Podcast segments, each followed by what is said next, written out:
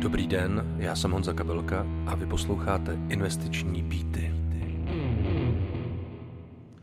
Dobrý den, vítám vás u dalšího eh, dílu Investičních býtů. Dneska se zaměříme na velmi rychle eh, ekonomicky expandující část rozvíjejících se trhů, a to na země ASEANu, tedy zemí, které jsou združené v asociaci jihovýchodních národů. A já jsem si na tohle téma pozval dneska Ivanu Laňovou z Fidelity International. Eh, Ivano, vítej. Dobrý den, díky za pozvání, Honzo. Ivano, já jsem použil zkratku ASEAN, kterou bychom si měli do budoucna pamatovat, protože se vlastně z pohledu eh, ekonomického vývoje, ale i tržního vývoje eh, jedná o velmi zajímavé eh, teritorium. O jakých zemích se vlastně jdeme dneska bavit? Zkrátka ASEAN, jenom to připomenu, je Association of Southeast Asian Nations, což je regionální mezinárodní organizace. Byla založena v roce 1967, nejprve to bylo jenom pár států, asi pět. Nicméně začala se rozrůstat a za cíl měla samozřejmě ekonomický rozvoj a zároveň i spolupráci v vojensko-politické oblasti. Tím rozrůstala se sedmým členem se stal v roce 1995 Větnam. Zmiňuji ho tady proto, protože se o něm ještě budeme bavit v rámci Fidelity ASEAN fondu. Je, je to země, která za poslední dobu přitahuje stále více investic. Tyhle země jsou velice odlišné, oni e, znamenají takovou geopolitickou sílu, združují, dohromady je to vlastně 660 milionů lidí, no, takže je to poměrně lidnatý region, navíc e, co se týče demografie, tak se pořád e, rozrůstá a je velice různorodý, jak kulturně, jazykově i náboženstvím, nicméně tyhle země spolu eh, nesoupeří, spíše spolu spolupracují, což vidíme dneska i na tom, že se zjednoduší postupy z vízy a tak dále, což je důležité právě i pro pohyb pracovní síly.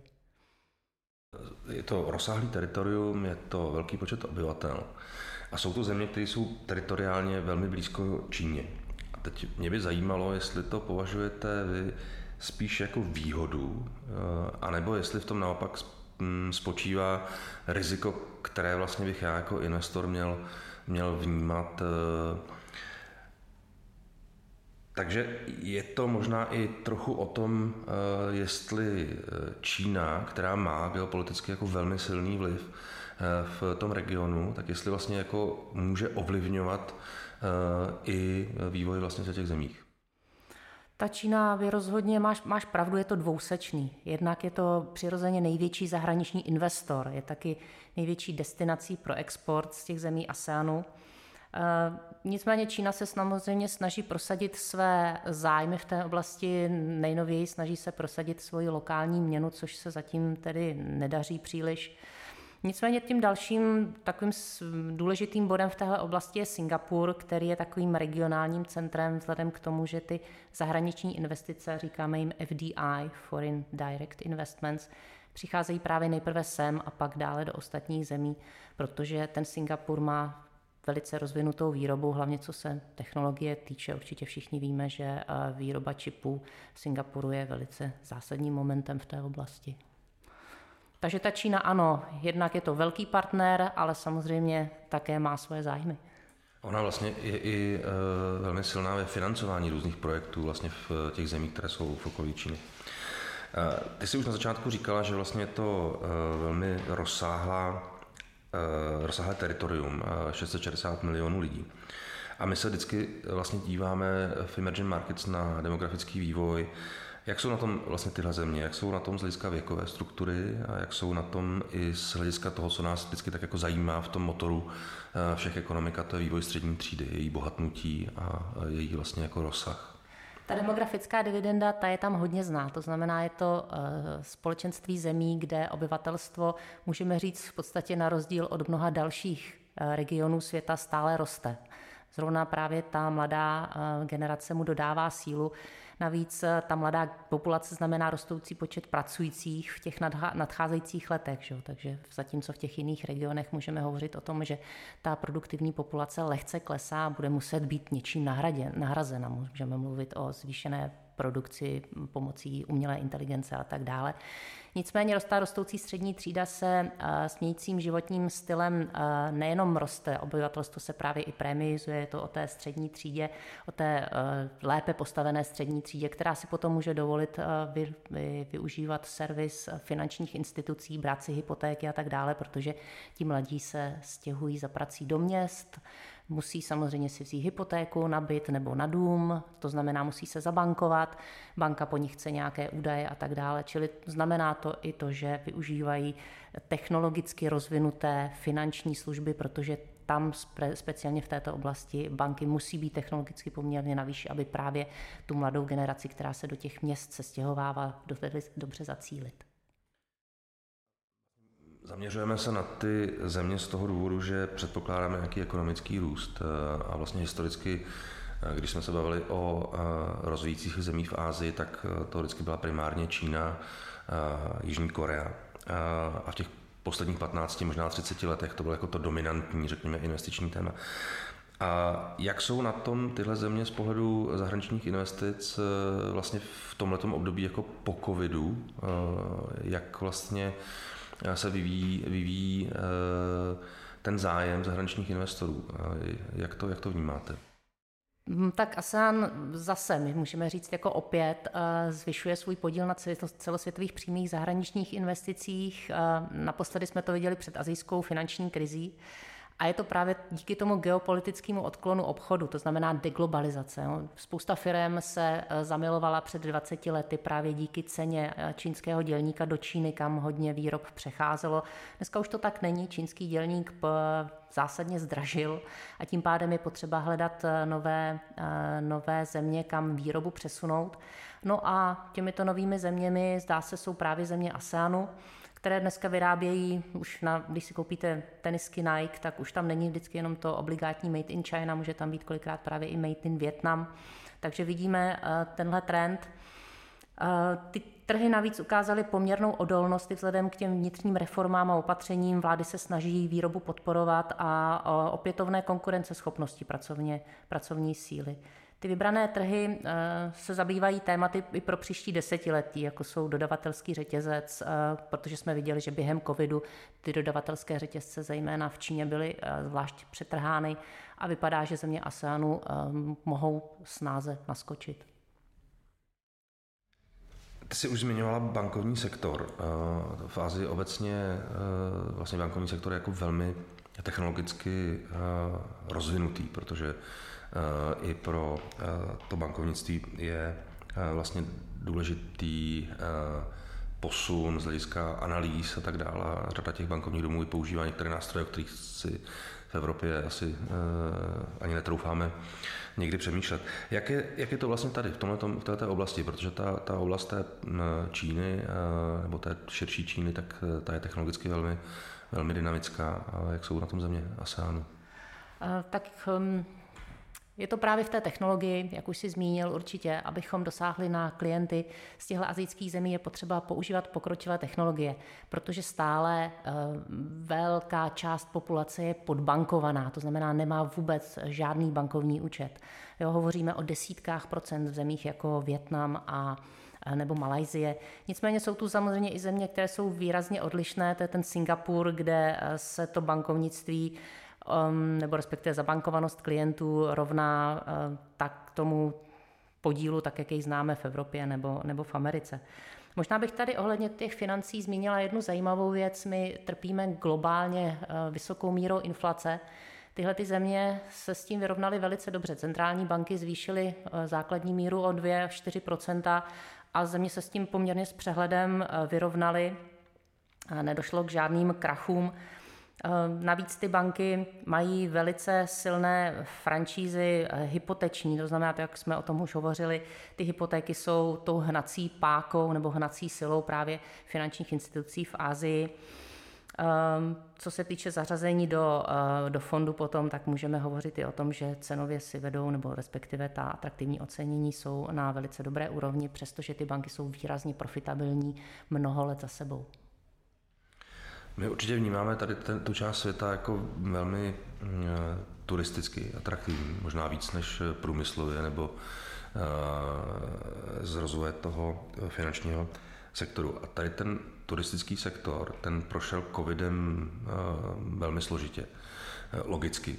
Omezení cestování pochopitelně turistickému sektoru ne, ne, nepřeje. Ale jak to je vlastně v roce 2023? Jak, jak vnímat tady tuhle tu oblast z hlediska turistického průmyslu? Během covidu byly ty země ASEANu zavřené více než, než na rok, což se může zdát jako téměř likvidační vzhledem k jejich závislosti na turistickém ruchu. Nicméně my vidíme rozvoj i domácí turistiky. Jak už jsme o tom hovořili, zjednodušená pravidla pro víza, pohyb mezi jednotlivými zeměmi, kam ti lidé jezdí nejenom za prací, ale i za dovolenou je čím dál tím vyšší. Turisté z Ameriky a z Evropy tvoří zhruba 20% turistů a nezanedbatelnou částí jsou právě i turisté z Číny.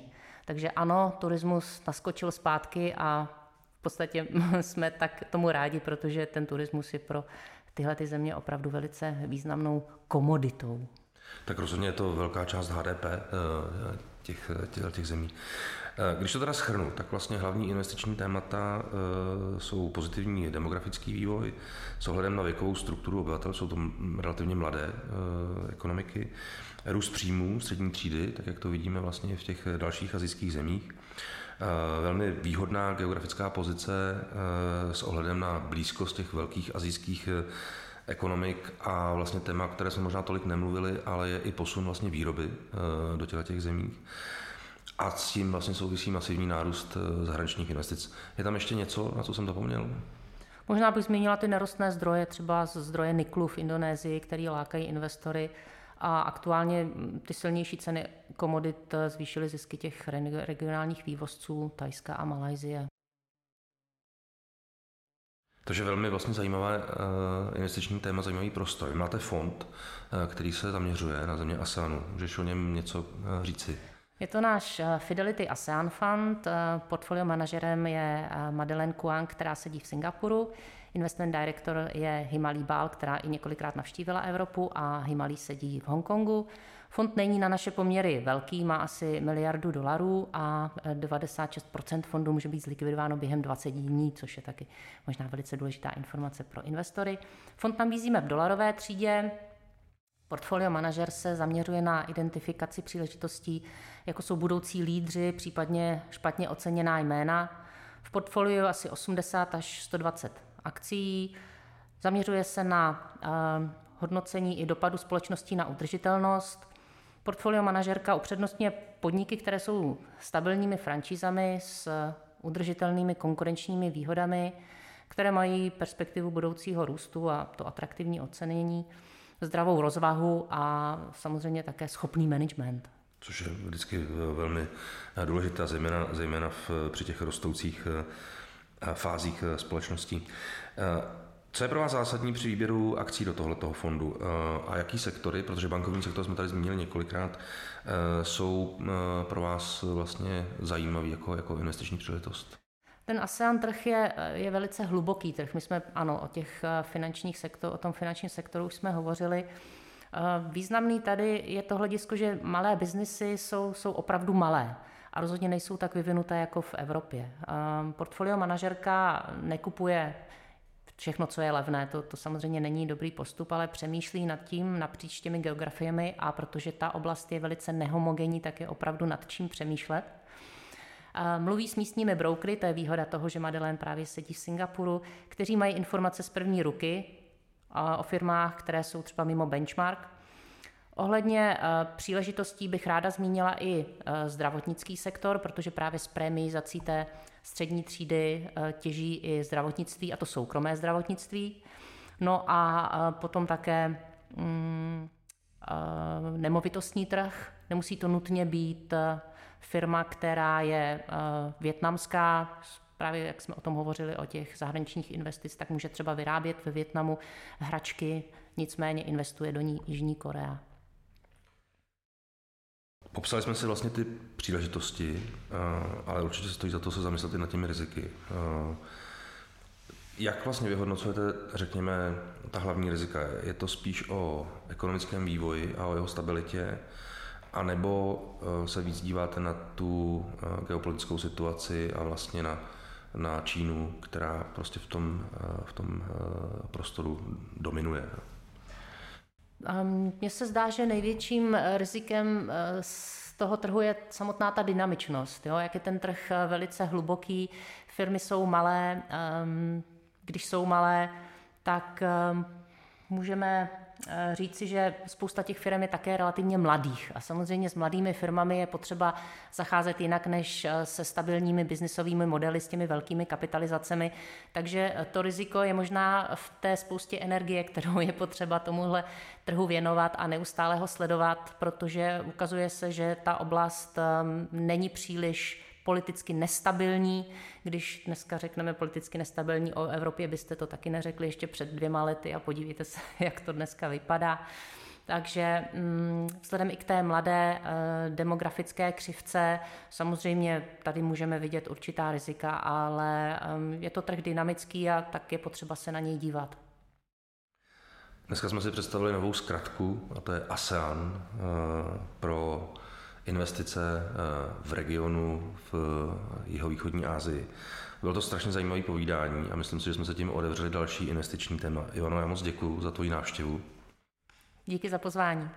A já se budu těšit na další investiční býty. Investujte chytře. www.kkip.cz